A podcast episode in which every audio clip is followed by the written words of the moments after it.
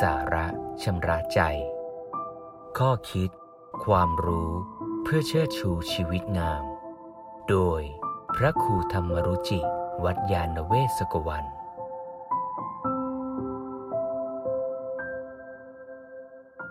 สิ่งที่เราคิด สิ่งที่เราทำบ่อยๆ จะเป็นตัวกำหนดชะตาชีวิตของคนเรา โดยมากปัญหาบางอย่างจะไม่เกิดขึ้น ถ้าเราไม่ตามใจตัวเอง จนเกินขอบเขต มีเรื่องเล่าของนักธุรกิจสาวคนหนึ่ง เธอเป็นคนที่ทำงานเก่งมากคล่องแคล่ว คิดไวทำไว แต่ก็มีนิสัยเอาแต่ใจ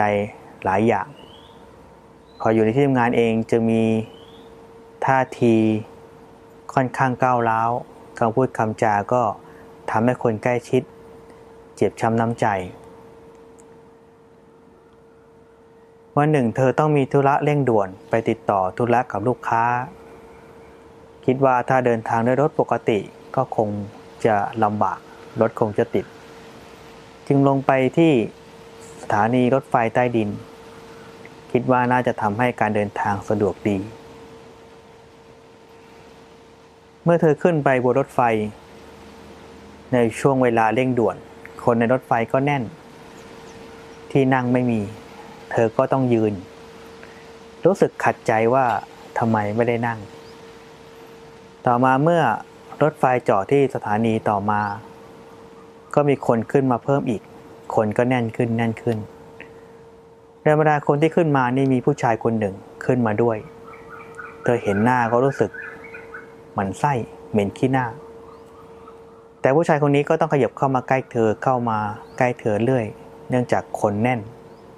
เธอคิดในใจว่าคนนี้นี่มันน่าตบเหลือเกินนะสักพักหนึ่ง พอรถไฟเคลื่อนไปไม่นาน ก็ได้ยินเสียงดังขึ้นมา เสียงเพี้ย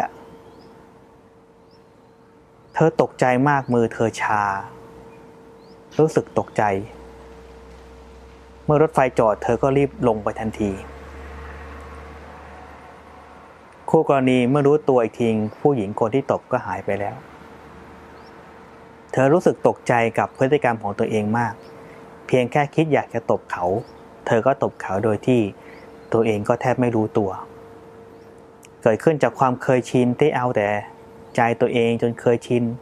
เพียงแค่คิดคิดไปคิดมา สุดท้ายมันเกิดเป็นความเคยชินใหม่ ที่เธอก็ไม่รู้ตัวว่าเธอสามารถตบหน้าคนอื่น เพียงแค่เธอรู้สึกไม่พอใจ ความเคยชินบางอย่างเองที่เราทำขึ้นบางครั้งเป็นเรื่องเล็กน้อยเราน้อยใจในสิ่งที่ไม่ควรน้อยใจ โกรธในสิ่งที่ไม่ควรโกรธเวลาผ่านไปเราก็สะสมนิสัยเหล่านี้มากขึ้นมากขึ้น มันก็แสดงออกมาทางพฤติกรรมคำพูดของเราท่าทางของเรามากขึ้น ดังนั้นคนเราเองถ้าอะไรก็ตามที่เป็นโทษ เป็นนิสัยที่ไม่ดี เราต้องระวัง อย่าปล่อยให้เป็นความเคยชินเกิดขึ้นมีขึ้นกับตัวเรา ไม่ใช่นั่นเองมันจะเป็นตัวกำหนดชีวิตของเราให้เกิดปัญหาเกิดความเดือดร้อนมากมาย จึงบอกว่าจงระวังความคิดการกระทำของเรา เพราะเมื่อเราคิดกระทำอะไรบ่อยๆ จะเป็นความเคยชินเป็นนิสัยของตัวเรา ซึ่งเป็นตัวกำหนดชีวิตเราให้เกิดปัญหาต่างๆ มากมาย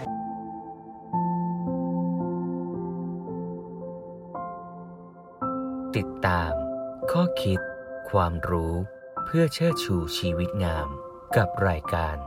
สาระชำระใจ โดยพระครูธรรมรุจิ วัดยาณเวศกวัน